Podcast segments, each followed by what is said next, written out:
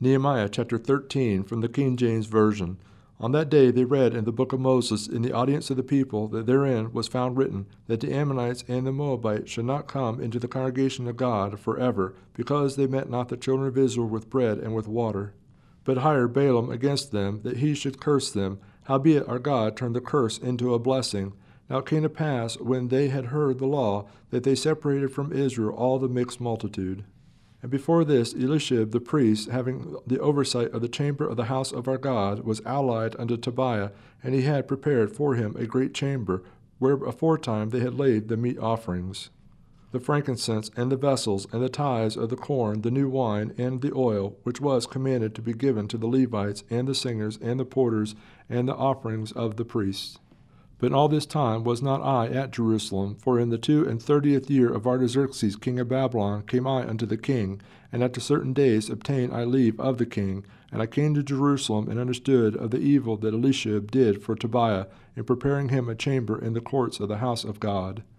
It grieved me sore, therefore I cast forth all the household stuff of Tobiah out of the chamber, then I commanded, and they cleansed the chamber, and thither brought I again the vessels of the house of God, with the meat offering and the frankincense. And I perceived that the portion of the Levites had not been given them, for the Levites and the singers that did the work were fled every one to his field. Then contended I with the rulers, and said, Why is the house of God forsaken? And I gathered them together, and set them in their place. Then brought all Judah the tithe of the corn, and the new wine, and the oil unto the treasuries and I made treasures over the treasuries, Shemaiah the priest and Zadok the scribe, and the Levites Pedaiah, and next to him was Hanan the son of Zaccur, the son of Mattaniah. Remember me, O my God, concerning this, and wipe not out my good deeds that I have done for the house of my God, and for the offices thereof. In those days saw I in Judah some treading winepresses on the Sabbath, and bringing in sheaves, and lading asses, as also wine, grapes, and figs, and all manner of burdens, which they brought into Jerusalem on the Sabbath day. And I testified against them in the day wherein they sold victuals.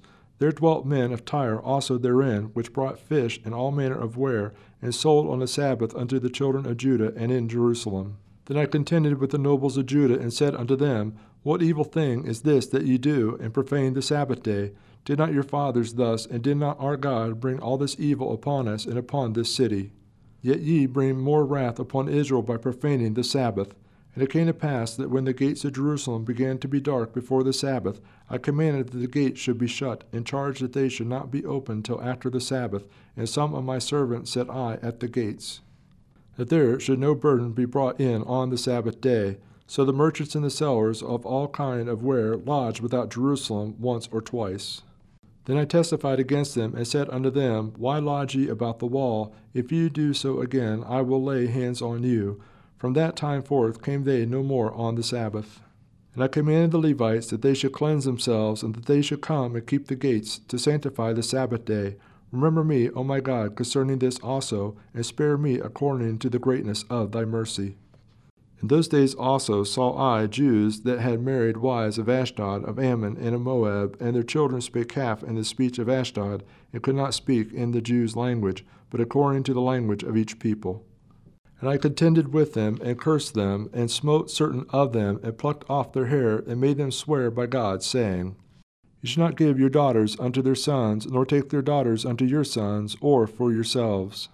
Did not Solomon king of Israel sin by these things? Yet among many nations was there no king like him, who was beloved of his God, and God made him king over all Israel. Nevertheless, even he did outlandish women cause to sin. Shall we then hearken unto you do all this great evil, to transgress against our God in marrying strange wives?